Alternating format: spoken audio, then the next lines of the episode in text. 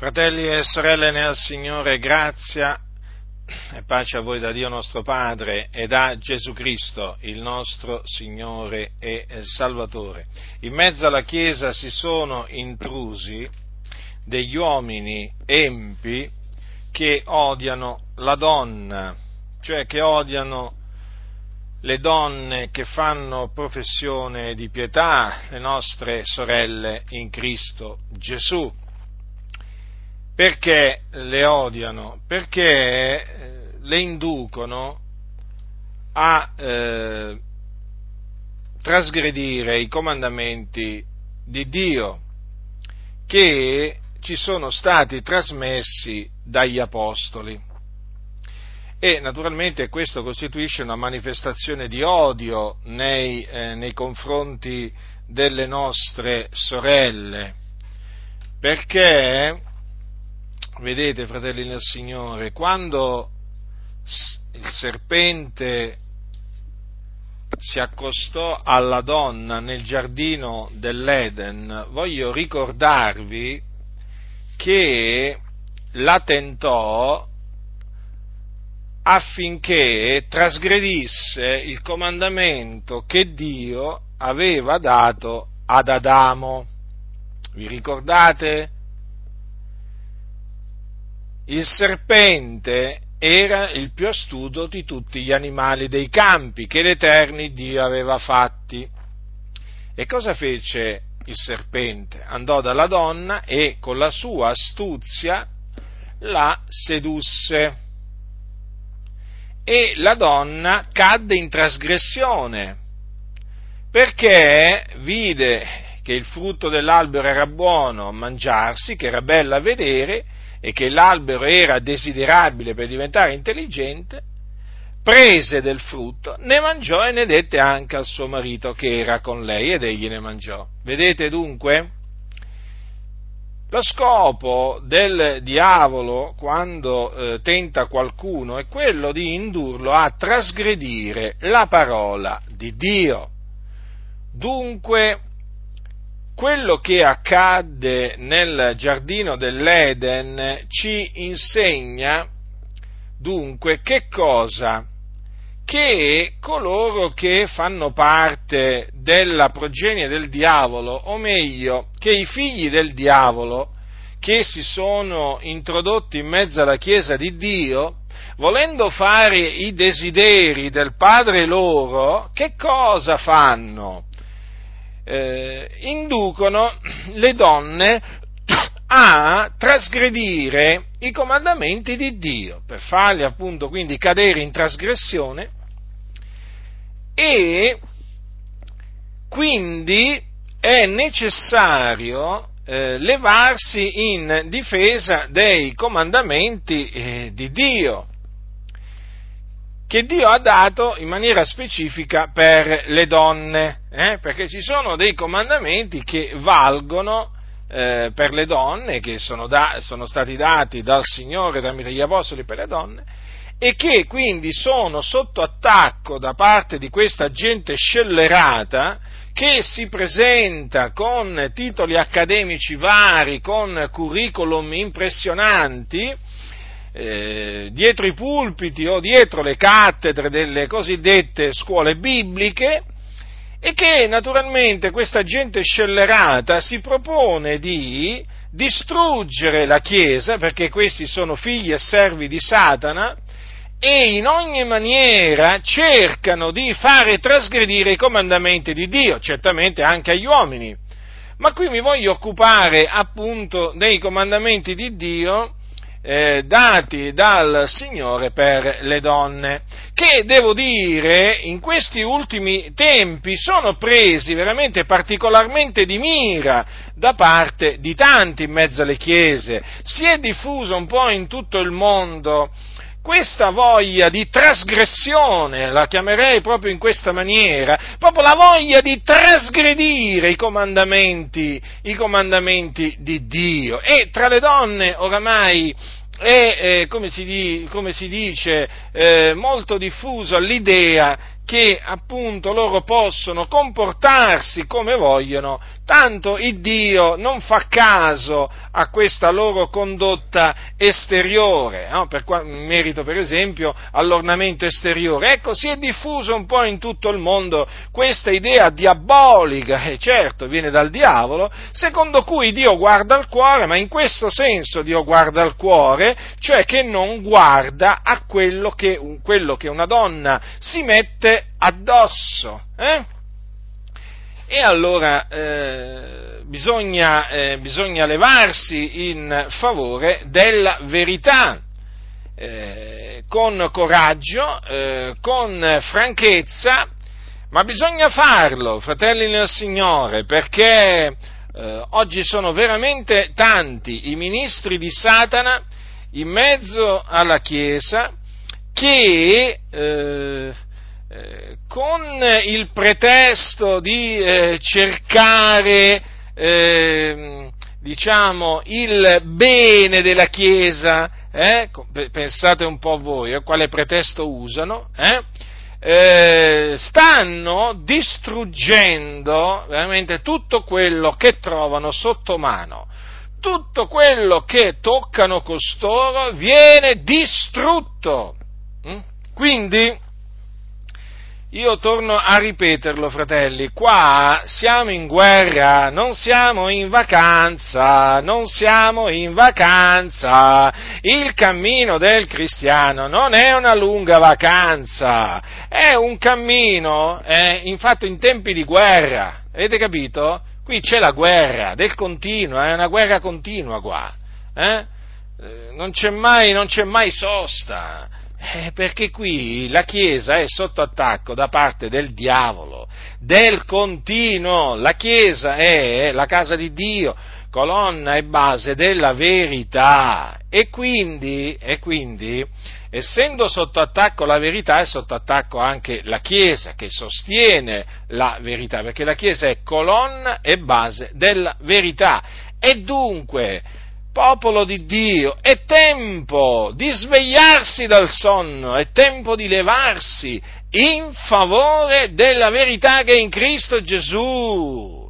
Il diavolo con i suoi ministri stanno lanciando proprio a livello globale eh, attacchi veramente tremendi contro, contro la verità. E tu, popolo di Dio, non puoi startene in silenzio non puoi stare a guardare quello che fa il diavolo senza, senza battere ciglio. Il diavolo vuole distruggere la verità, vuole distruggere la Chiesa. Ah, qualcuno dirà, ma noi lo sappiamo che il diavolo non riuscirà mai a distruggere la, la Chiesa e la verità. Certo che lo sappiamo, ma questo non è che ci autorizza a stare in silenzio. Eh? O come dicono alcuni, ma dai, ma chi te lo fa fare? Ma fatti i fatti tuoi, stai sempre a giudicare. Certo, sto sempre a giudicare, a condannare le opere infruttuose delle tenebre, perché dovrei, dovrei assentarmi, dovrei andare in riposo, dovrei congedarmi?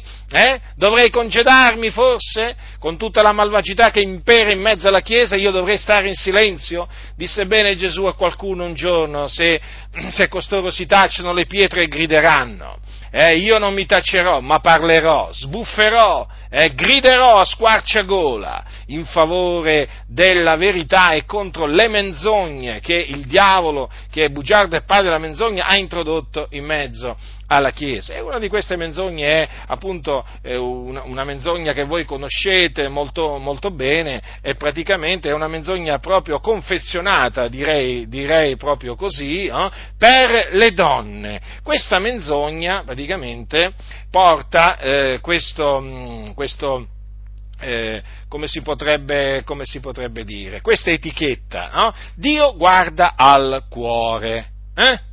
Dio guarda al cuore. Poi naturalmente si apre tutto il pacchetto eh, di questa, naturalmente perché è un pacchetto, eh, e eh, dentro ci si trova di tutto. Praticamente c'è il permesso di, eh, per le donne di eh, vestirsi come vogliono, di parlare come vogliono, di comportarsi come vogliono nei, loro, nei confronti dei loro mariti e così via. E così via. Sono tante, sono tante le menzogne. Tanto Dio guarda al cuore, non è che guarda, a, a, non è che guarda al resto, no, Dio guarda al cuore, no? come se poi alla fine quello che c'è nel cuore non viene manifestato da come, da come uno si veste, da come uno parla, da come uno si conduce nella vita. Ma questa è la menzogna, porta questa appunto etichetta, Dio guarda, guarda al cuore. Allora, eh, due delle, eh, diciamo, delle, cose che riguardano la donna e che sono maggiormente attaccate dai ministri di Satana proprio in tutto il mondo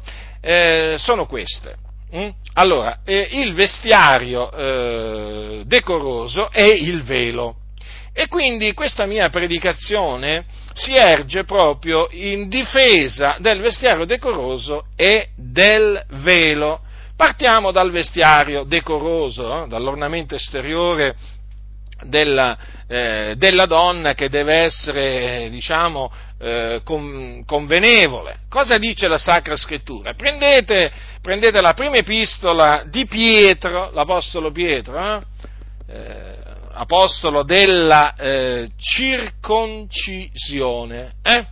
Guardate cosa dice l'apostolo, l'apostolo Pietro al capitolo, al capitolo 3, leggerò alcuni versetti. Parimenti, voi mogli, Siate soggetti ai vostri mariti affinché se anche ve ne sono che non obbediscono alla parola, siano guadagnati senza parola dalla condotta delle loro mogli, quando avranno considerato la vostra condotta casta e rispettosa il vostro ornamento non sia l'esteriore che consiste nell'intrecciatura dei capelli, nel mettersi attorno dei gioielli d'oro, nell'indossare vesti sontuose, ma l'essere occulto del cuore fregiato, dell'ornamento incorruttibile dello spirito benigno e pacifico, che agli occhi di Dio è di gran prezzo.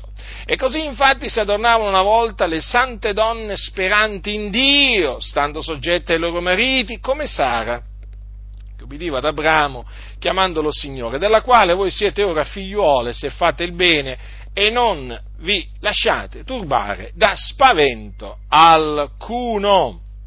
Dunque l'Apostolo Pietro, che eh, vi ricordo era eh, anziano, eh? anziano, lui dice, infatti quando esorta gli anziani io esorto dunque gli anziani che sono fra voi, io che sono anziano con loro, e testimone delle sofferenze di Cristo, eh? l'Apostolo Pietro eh, eso, esorta eh, le mogli ad essere sottomesse ai loro eh, mariti, hm? soggette ai loro mariti. Fa la stessa cosa che faceva l'Apostolo Paolo, eh? quando diceva ai santi di Efeso, mogli siate soggette ai vostri mariti come al Signore, poiché il marito è capo della moglie, come anche Cristo è capo della Chiesa, egli che è il Salvatore del corpo. Ma come la Chiesa è soggetta a Cristo, così debbono anche le mogli essere soggette ai loro mariti in ogni cosa. Quindi vedete che l'Apostolo Pietro comincia, con, eh, comincia questa esortazione rivolte alle mogli col dire loro di essere sottomesse ai loro mariti. Mm? soggette ai loro mariti. Questo perché eh, il marito è capo della moglie. La moglie dunque ha un capo, eh? come la Chiesa ha un capo, e voi sapete che il capo della Chiesa eh, non è eh, quell'uomo vestito di bianco che si fa chiamare Papa e che sta città, eh, nello Stato città del Vaticano qui a Roma, eh, il capo della Chiesa è Cristo Gesù, il figlio di Dio, lui è il capo supremo della Chiesa, non esiste un altro capo eh, all'infuori di lui. Eh. Dunque, come la Chiesa ha un eh, capo, e eh, la Chiesa è la sposa, la sposa di Cristo, eh, questo capo appunto è Cristo, così anche eh, la moglie ha un capo che è appunto il marito. Quindi, sorelle nel Signore che siete sposate, sappiate che voi avete un capo, il vostro capo è vostro marito. Dunque dovete naturalmente essere soggette al vostro capo. Dice in ogni cosa.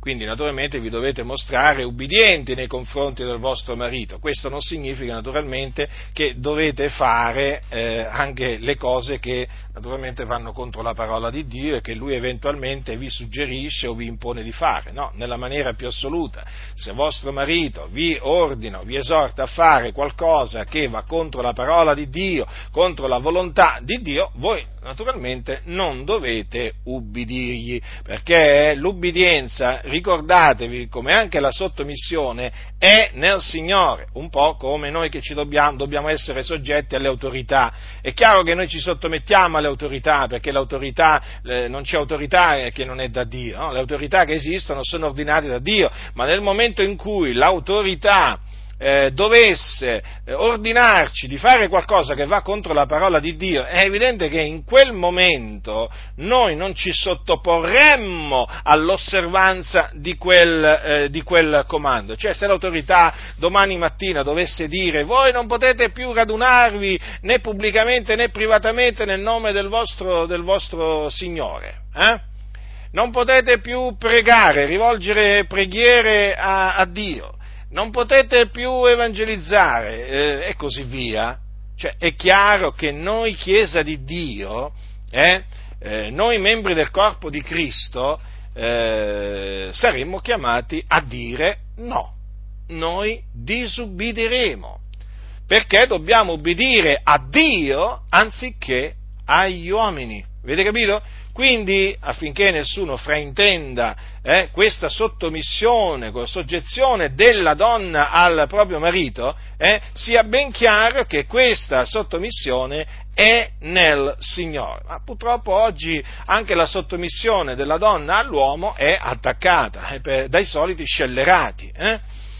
Perché? Perché questo? Perché oggi viene viene considerato qualcosa di sorpassata la sottomissione della donna all'uomo, qualcosa anzi di dannoso al eh, matrimonio. E quindi molte chiese, siccome che si allineano, si conformano al pensiero di questo mondo eh, malvagio, hanno finito con, ehm, con, il dire no vabbè ma questo era un comandamento, un comandamento che andava osservato allora, oggi, oggi, non, è, oggi non è più così, così perché la donna ha raggiunto la parità o l'emancipazione. Ma quale emancipazione? Si è emancipata da che cosa? Non esiste l'emancipazione dai comandamenti di Dio. Purtroppo il movimento mm, femminista che proclama l'emancipazione femminile non, l'emancipazione femminile non fa altro che proclamare la liberazione dai comandamenti di Dio, il che significa proclamare la trasgressione dei comandamenti di Dio. Quindi ricordatevi quando sentirete questa parola, la donna emancipata, la donna emancipata? Eh? La donna emancipata da che cosa? Eh? Emancipata dai comandamenti di Dio? Così non sia. Liberata dal peccato? Sì, ma non dai comandamenti di Dio. I comandamenti di Dio la donna li deve osservare come naturalmente li deve osservare eh, l'uomo. Quindi state molto attenti perché purtroppo in mezzo, in mezzo alla Chiesa eh, eh, oramai si è infiltrato pure questo pensiero secondo il quale eh, la donna non deve essere soggetta al, eh, al, proprio, al proprio, marito. Ma se, do, mm, se, fosse così come dicono costoro, vuol dire che la moglie ha smesso di, ave, di, avere un capo, ma la parola di Dio dice che il marito è capo della moglie. Eh.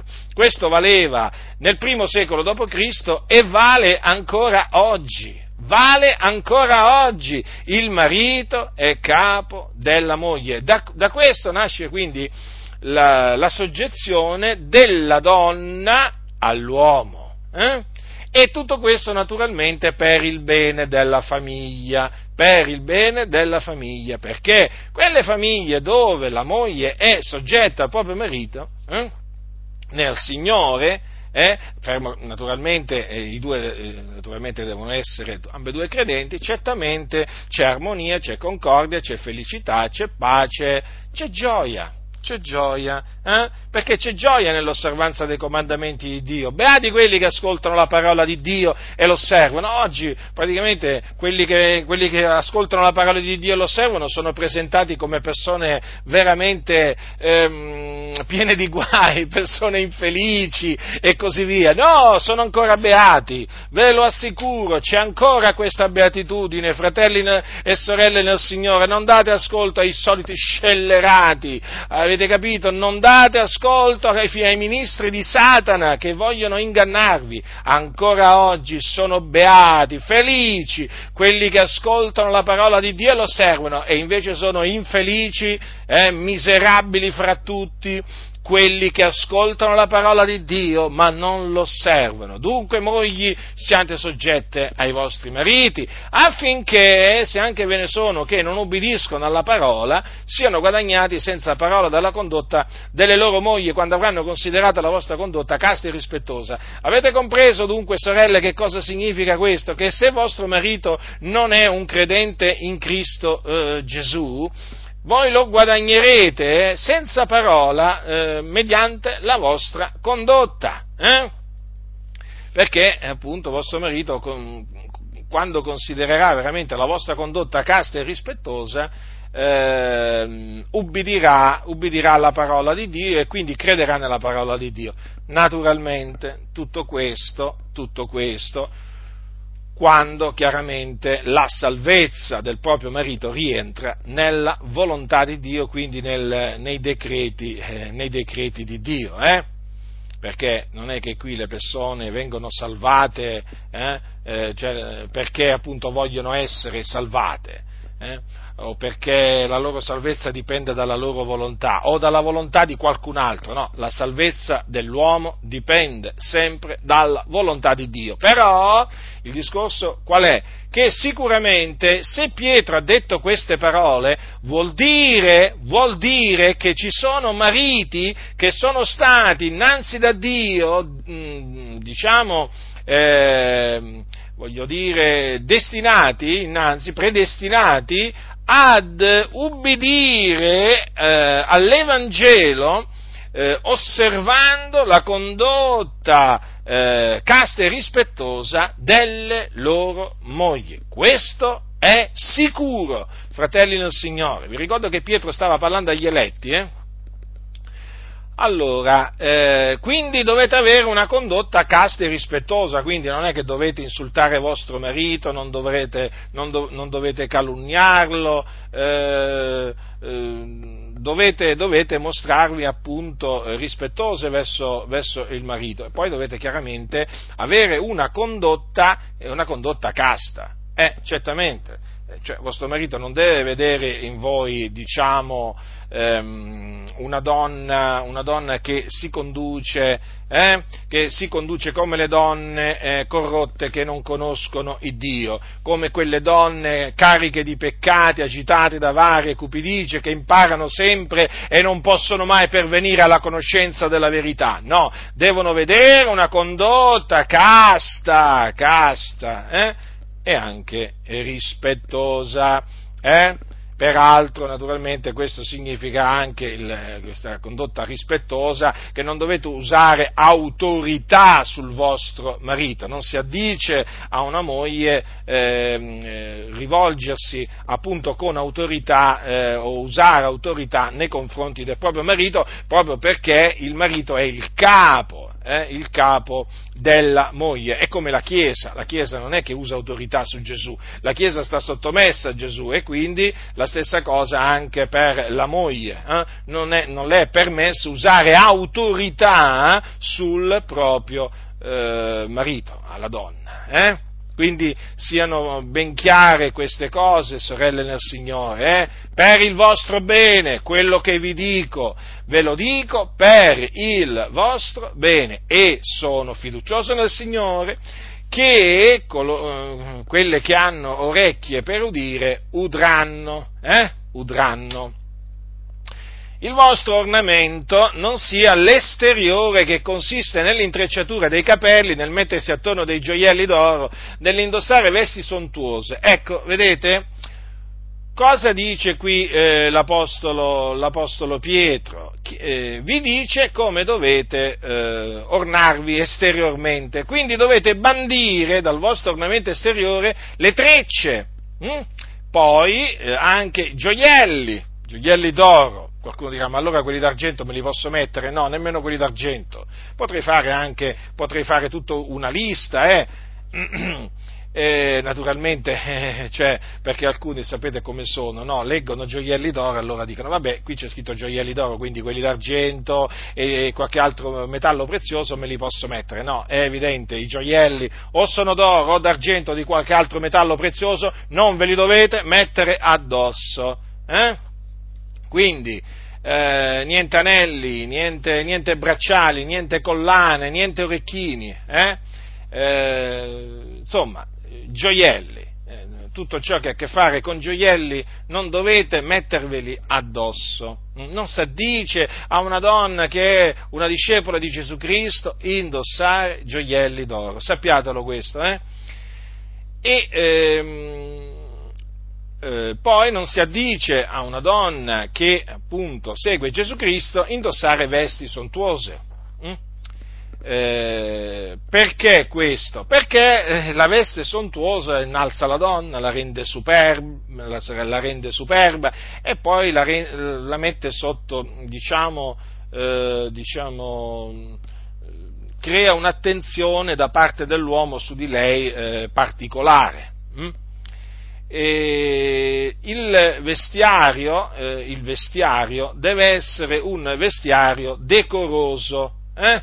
un vestiario decoroso, come dice, come dice l'apostolo, l'apostolo, Paolo a, a Timoteo, similmente voglio che le donne si adornino d'abito convenevole con verecondia e modestia, non di trecce, d'oro, di pelo, di vesti sontuose. Notate che anche qui l'Apostolo Paolo eh, parla delle vesti sontuose. È chiaro, le vesti sontuose non sono vesti che mettono tutte le donne, ma solo quelle che se lo possono permettere, perché sono chiaramente molto, eh, molto costose. Eh? Sono molto costose. E non si addice appunto a una donna mettersi vesti sontuose perché? Perché le vesti di una donna devono essere modeste. Hm? Devono essere modeste, non sto dicendo che devono essere con i buchi, eh? o che devono odorare di muffa, no, io queste cose le dico, sapete perché? Perché alcuni quando cominciano a sentire parlare, la, a parlare di modestia in relazione al vestiario femminile, cominciano a pensare ad abiti proprio, cioè non so, con i buchi, eh, stracciati, proprio abiti che possono servire proprio anche per, da stracci per terra, cioè voglio dire, stiamo parlando di vesti modeste, eh? quindi vesti sobrie, eh? Quindi vesti che si possono mettere. Ci mancherebbe che adesso cominciamo a dire alle sorelle di andare vestiti con i, con, con i vestiti con i buchi, ma quando mai? Ma quando mai? sono costretto a dire queste cose perché purtroppo alcuni ogni, si inventano ogni sofisma per cercare di, ehm, di, aggirare la parola di Dio e di infrangerla. Allora la verecondia cos'è? Timore di fare cosa che possa venire rimproverata. La modestia che cos'è? Secondo il dizionario è atteggiamento femminile ispirato a pudore e riservo che si manifesta negli atti, nelle parole, nella compostezza del vestire e del portamento. Sobrietà, moderazione nel tenore di vita, nel modo di vestire. Ecco perché appunto non si addice, eh, non si addice ad una donna indossare vesti, vesti sontuose. Hm? Come naturalmente non si addice ad una donna indossare vesti provocanti, vesti seducenti e quindi naturalmente ehm, eh, eh, abiti attillati, minigonne, abbi, eh, do, gonne con spacchi, gonne trasparenti, ehm, camicette trasparenti, assicuratevi sempre che quello che mi mettete addosso, sorelle, eh, che non sia trasparente, che non sia trasparente, assicuratevi e voi sapete come fare ad assicurarvi. E poi naturalmente non, non tenetevi scollature eh, nei, nei, vostri vestiti, insomma dovete coprirvi. Eh? Molti vi esortano a scoprirvi, io vi esorto a coprirvi per il vostro bene. Ne avrete del bene voi e anche quelli che vi guardano. Ora, quindi non devono essere provocanti i vestiti, poi devono essere naturalmente vestiti femminili, quindi non vi mettete i pantaloni, perché il pantalone è un capo d'abbigliamento prettamente maschile. eh? Eh, vestitevi da donna, da donna, vi dovete vestire da donna. E poi naturalmente eh, parla, posso parlarvi pure delle scarpe, brevemente, eh, giusto per farvi capire che certe scarpe non si addicono alle donne, per esempio le, ta- le scarpe con i tacchi a spillo, no? Le scarpe con i tacchi a spillo, ma che si addicono a una donna che fa professione di pietà i, i, le, i, i, tacchi a spillo, le scarpe con i tacchi a spillo, ma no, ma nella maniera, ma nella maniera più assoluta, e anche altre scarpe, diciamo, eh, disegnate per provocare, eh, per provocare l'uomo. Eh, poi naturalmente sorelle non, non vi truccate, eh, niente rossetto, dovete essere, dovete diciamo apparire, eh, dovete apparire eh, donne sante, eh, ma dovete apparire donne sante perché lo siete, attenzione, eh? non vi sto dicendo di apparire donne sante e poi di comportarvi, di comportarvi da donne malvagie, no, no, no, no, no, no, no.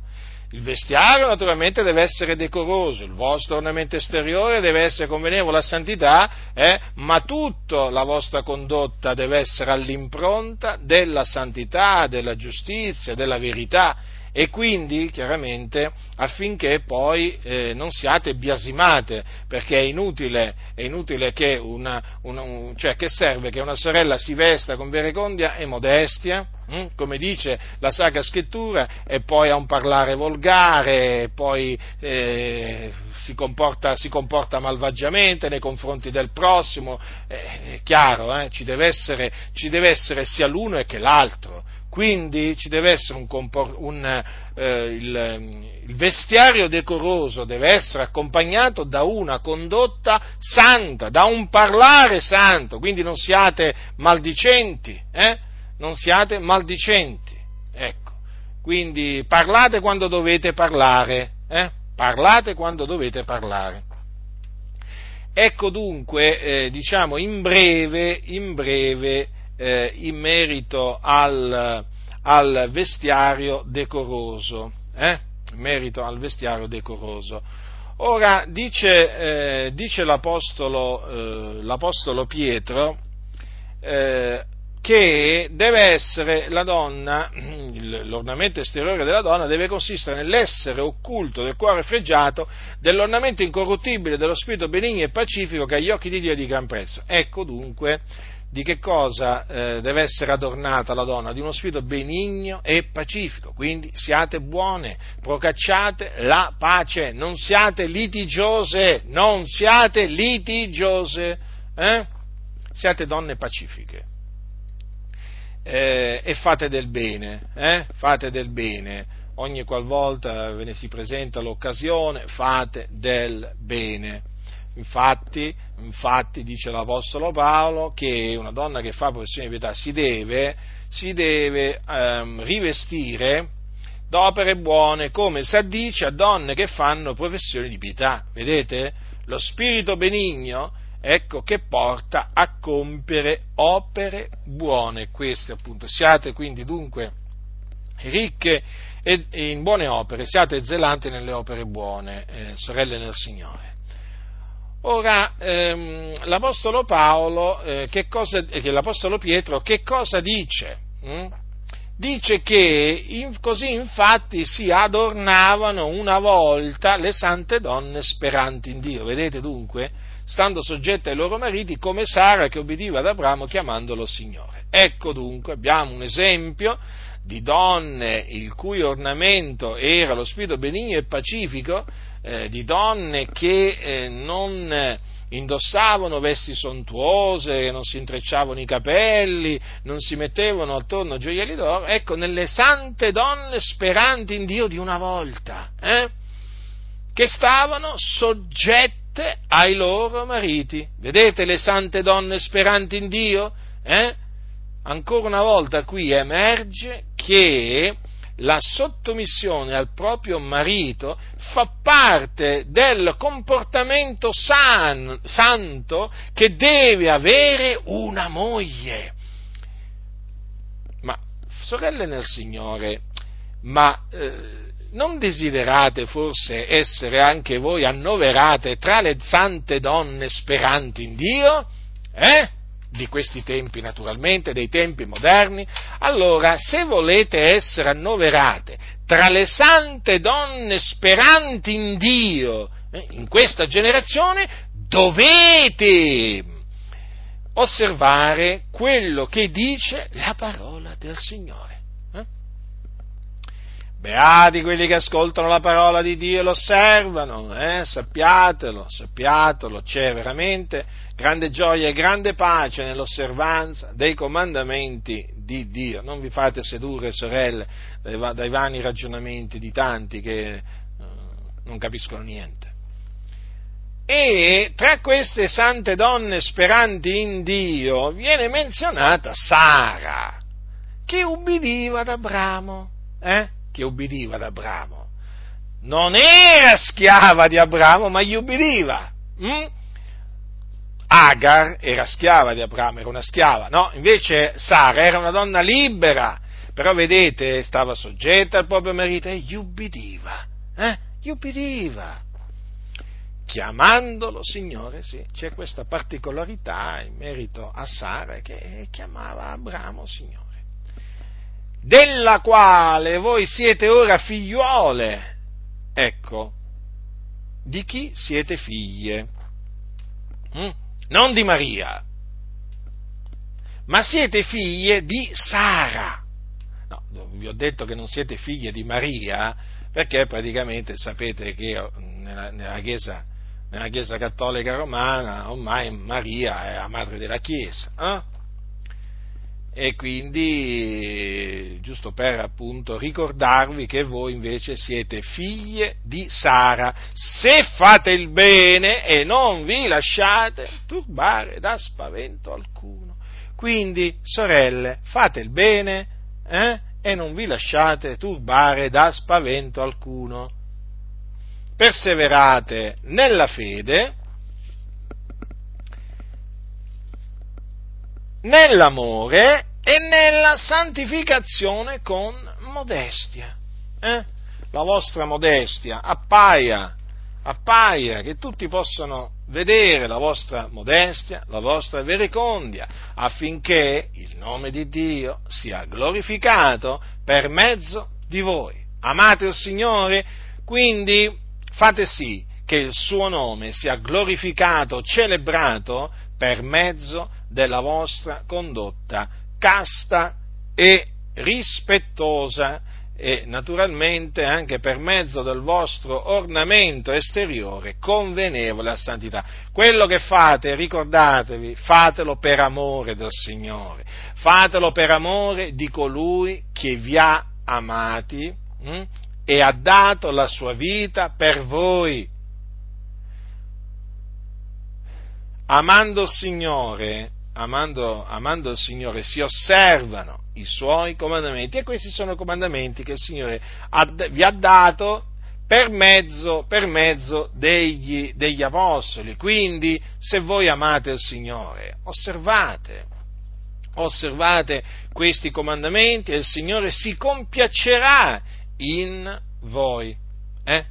Si compiacerà in voi. E sicuramente sarete lodate eh, da eh, tutti quegli uomini che temono Dio, che sono pochi, devo dirvi che sono pochi in questi tempi così difficili e così malvagi, ma ci sono, ci sono ancora oggi uomini che temono il Dio e che veramente eh, si rallegrano nel vedere eh, eh, figliuole di Dio che camminano nel timore di Dio, osservando i comandamenti di Dio.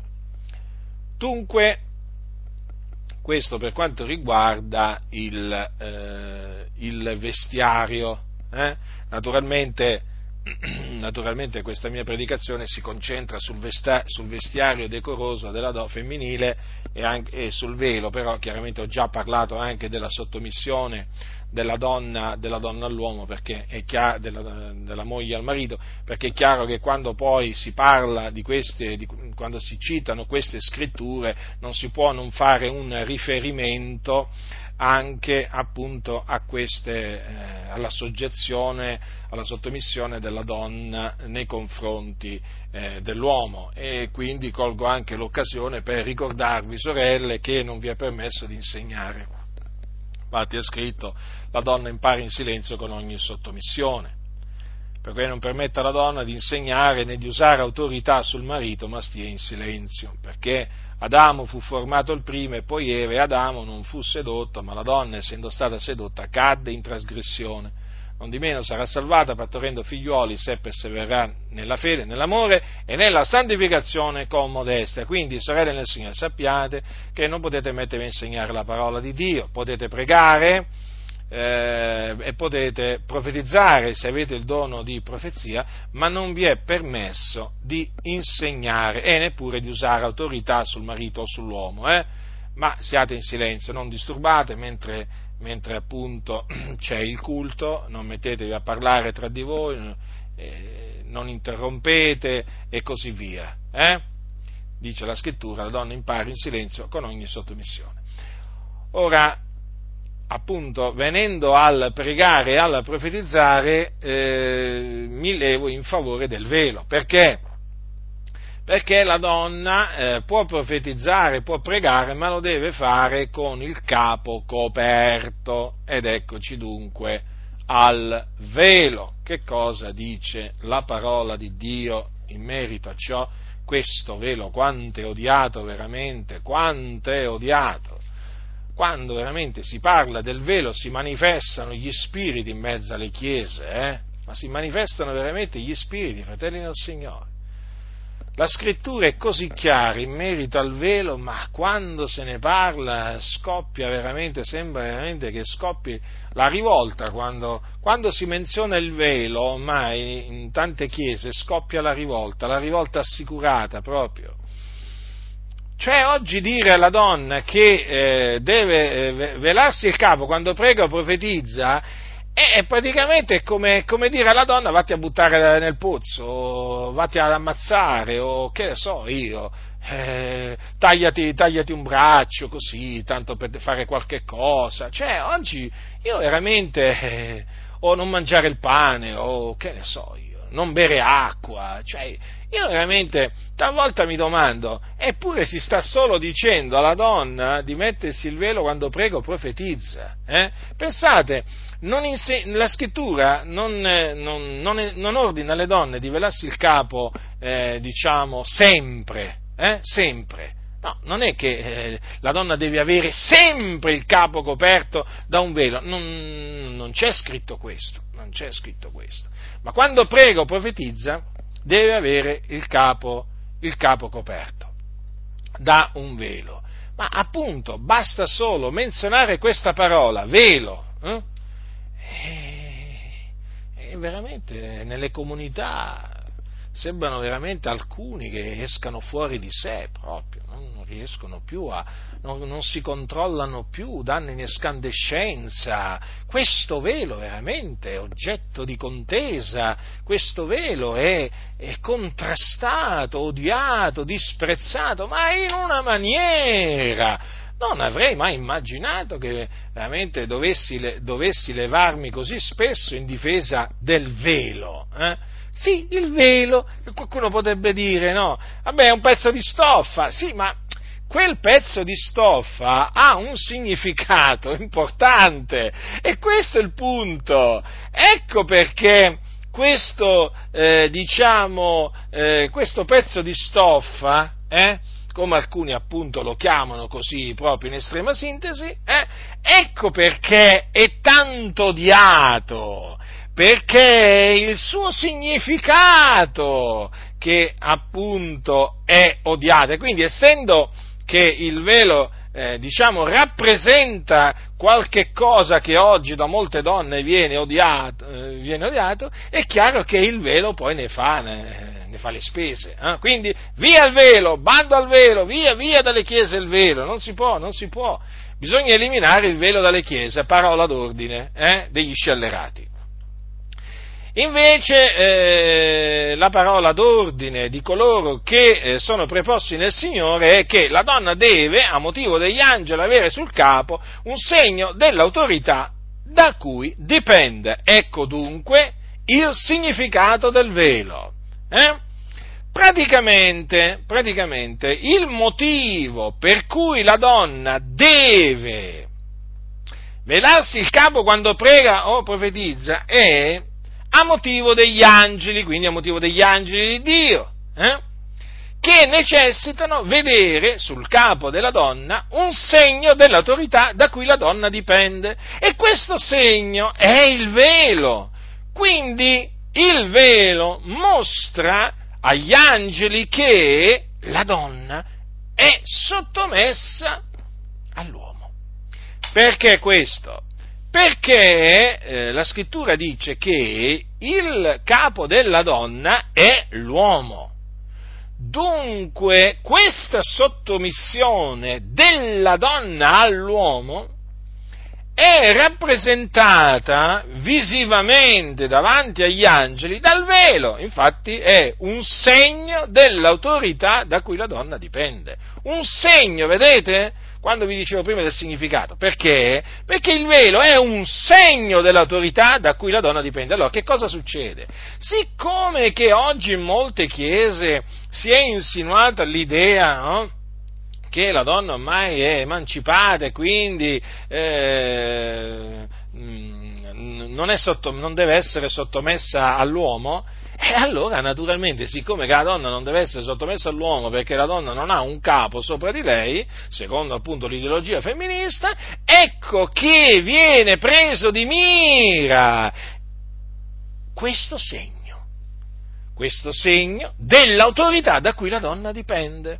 Avete capito dunque perché il velo è tanto odiato? Ora,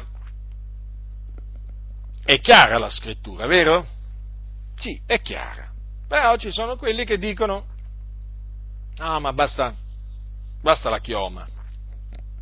No, perché la chioma non è il velo, non è un segno dell'autorità da cui la donna dipende altrimenti Paolo l'avrebbe detto, l'avrebbe detto, che la donna con la chioma è esentata appunto da questo, eh, da questo ordine. E eh no, eh no, Paolo dice la donna, la donna. Quindi che abbia eh, la chioma eh, o non ce l'abbia, la donna deve velarsi il capo quando prega o profetizza. Eh? Dunque la chioma certamente per la donna è un onore, perché la chioma le è data a guisa di velo, infatti vedere una donna con la chioma oh, è come vedere una donna che ha un velo no? sul, sul, capo, eh, come se avesse diciamo, sì, un velo, un velo, chiamiamolo velo naturale, dai, ma non è quello il segno dell'autorità da cui la donna dipende, capite? Ecco perché Paolo dice che la donna deve a motivo degli angeli avere sul capo un segno dell'autorità da cui dipende. Questo è importante, fratelli nel Signore. Eh? Dunque, eh, mentre l'uomo, l'uomo non deve velarsi il capo quando prega o profetizza, eh? perché vedete, anche questo va detto in relazione al velo, per fare capire appunto che se c'è un comandamento per la donna di velarsi il capo, c'è anche un comandamento per l'uomo di non velarsi il capo.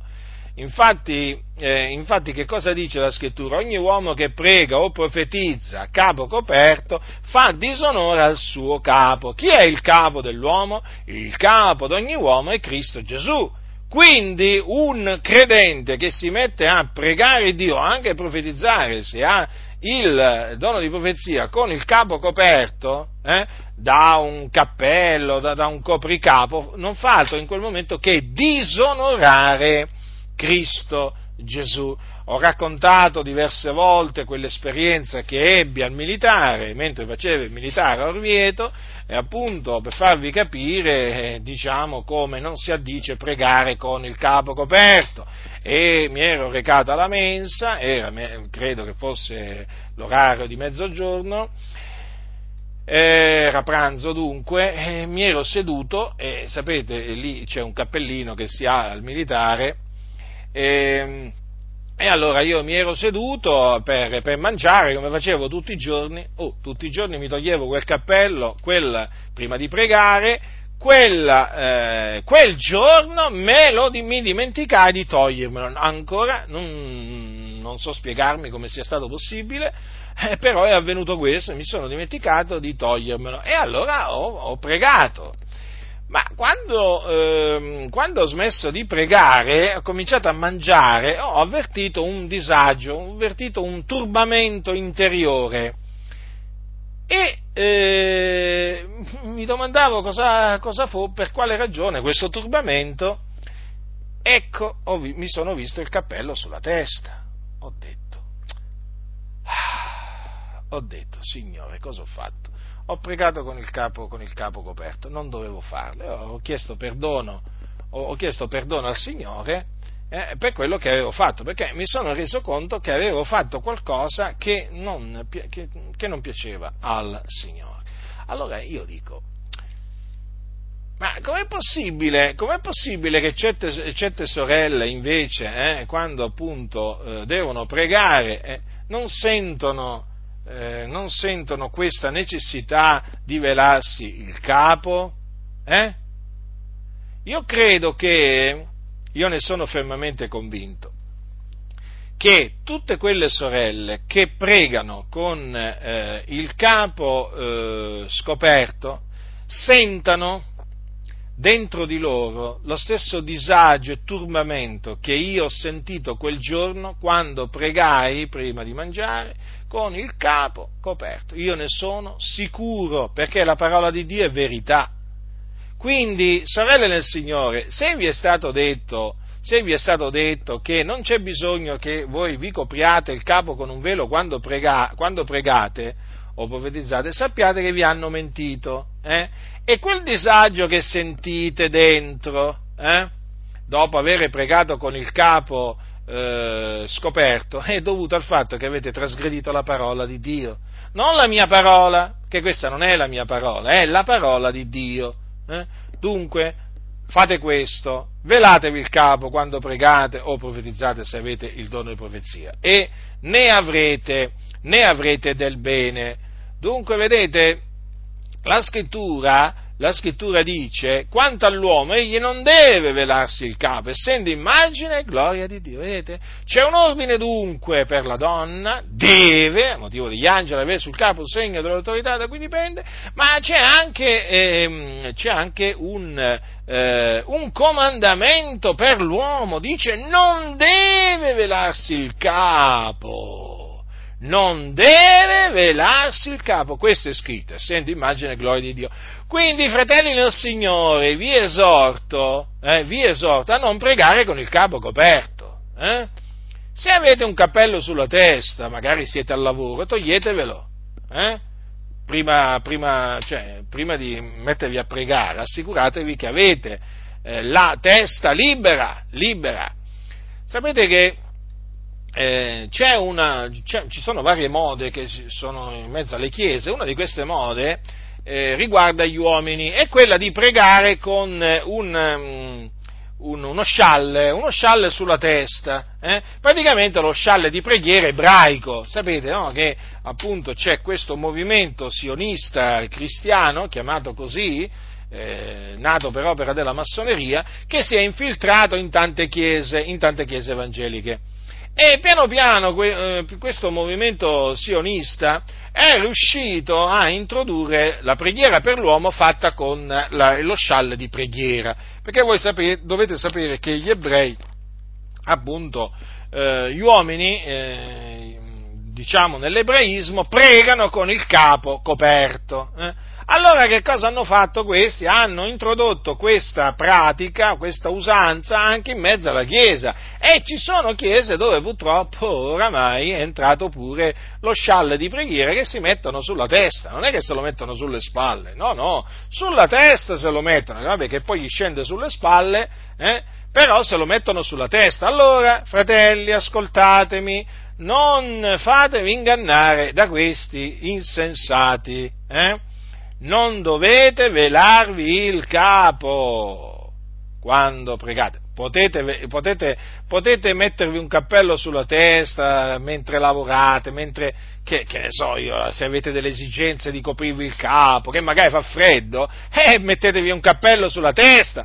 Ma attenzione, quando pregate non dovete avere il capo coperto da niente. Avete capito? L'uomo non deve velarsi il capo essendo immagine di Dio. Quindi, se non vi dovete mettere un velo, è evidente che non vi dovete nemmeno mettere un cappello quando pregate, no? mi, pare, mi, pare, normale. Eh? Infatti io quel giorno, quando al militare pregai, mica c'avevo un velo sulla testa, c'avevo un cappellino, però eh, quel cappellino mi copriva il capo e io sentì subito quel, quel disagio.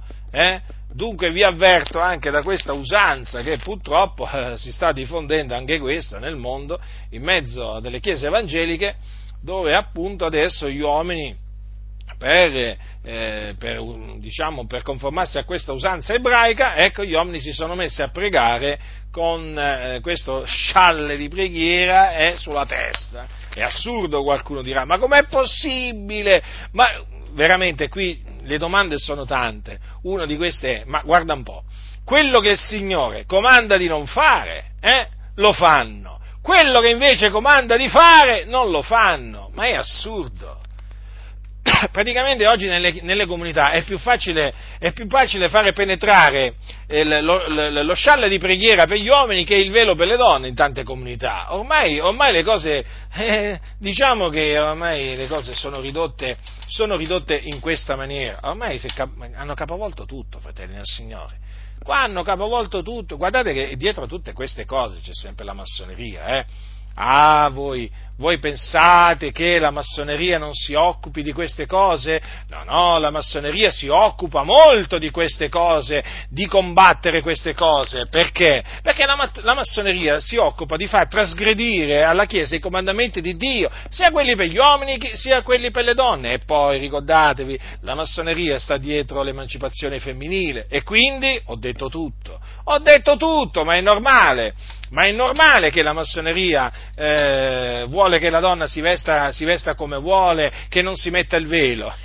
Così praticamente fa biasimare il nome di Dio e poi non mettendosi il velo disonora, disonora l'uomo perché l'uomo è il capo, è il capo della, della donna. E invece cosa fa? Eh, facendogli mettere il, il, lo, lo, lo, scialle di preghiera all'uomo sulla testa per pregare, la massoneria cosa fa? Gli fa disonorare Cristo, perché il capo di ogni uomo è Cristo e l'uomo che prega, ogni uomo che prega o profetizza a capo coperto fa disonore al suo capo. E come dunque che la massoneria ha tutto l'interesse a mettere sotto sopra il consiglio di Dio? Eh? È come se ha grande interesse, ci tiene a queste cose, fratelli nel Signore. Ma riflettete, allora la massoneria è da Satana. Allora, se Dio ci tiene a queste cose perché ha voluto che fossero scritte eh, e quindi che fossero osservate, eh, ma pensate che, Satana, pensate che, Satana, non abbia interesse a fare trasgredire queste cose che sono conformi alla volontà di Dio? Ma è ovvio che ha questo grande interesse. E quindi la massoneria è da Satana? E sì, è da Satana. E quindi, ecco perché in mezzo alle chiese oramai c'è questo disprezzo verso il vestiario, il vestiario decoroso femminile, c'è questo disprezzo verso il velo che la donna deve mettersi sul capo quando prega o profetizza. Eh, perché? Perché chiaramente Satana, Satana si usa, si usa dei massoni che sono ormai un esercito potente in mezzo alle denominazioni per spingere le chiese alla rivolta contro Dio. Invece noi, con l'aiuto di Dio, vogliamo spingere le chiese a obbedire a Dio e quindi ad opporsi a Satana. Noi naturalmente facciamo un'opera di contrasto eh, a, eh, a, quella eh, dei, dei, massoni e i massoni lo sanno bene. E stanno, stanno avvertendo la forza d'urto di questo contrasto nei loro confronti, perché con noi c'è Dio, l'Iddio vivente è vero. Eh? c'è il creatore di tutte le cose e quindi noi affrontiamo questa guerra con l'aiuto che viene da Dio, una guerra spirituale naturalmente e chiaramente affrontiamo, facciamo ogni cosa nel nome di Cristo Gesù, il Figlio di Dio, che è morto per i nostri peccati e risuscitato dai morti il terzo giorno a cagione della nostra giustificazione e vive in eterno e quindi la vittoria appartiene a noi. E muovendoci in questa direzione con l'aiuto di Dio abbiamo naturalmente scompaginato, scompaginato eh, le file dei massoni eh, e abbiamo messo diciamo, un grande scompiglio nel campo, nel campo di, eh, di, di, Satana perché chiaramente adesso i massoni trovano una grandissima difficoltà eh, nell'esecuzione, nel portare avanti i loro disegni. E noi diamo grazie a Dio per tutto questo, ma naturalmente tutto questo naturalmente noi lo stiamo facendo con la grazia di Dio che è con noi, eh? lo stiamo facendo nel nome di Gesù e quindi sì, eh, il Dio ci sta, ci, sta donando, ci sta donando la vittoria in Cristo, il Dio ci sta conducendo in trionfo in Cristo e siamo grati a Dio per come veramente la parola di Dio si sta diffondendo sempre di più, siamo grati a Dio di, sem- di come sempre più fratelli e sorelle intendono qual è la volontà di Dio verso di loro, perché Dio gli apre la mente per intendere le scritture, siamo veramente grati a Dio nel vedere tanti fratelli e sorelle liberati dal laccio massonico, siamo veramente felici felici, grati a Dio, di vedere tanti fratelli e sorelle finalmente liberi nel Signore, loro che eh, erano rimasti schiavi eh, di, questi, di questi massoni che si presentano come cristiani ma sono dei servi, servi di Satana. E quindi noi continueremo a levarci in favore del vestiario decoroso femminile e del velo. Perché? Perché ciò rientra nella volontà di Dio in Cristo Gesù verso eh, le figliuole di Dio. Quindi che, che, ne dicano, che, che ne dicano molti, eh?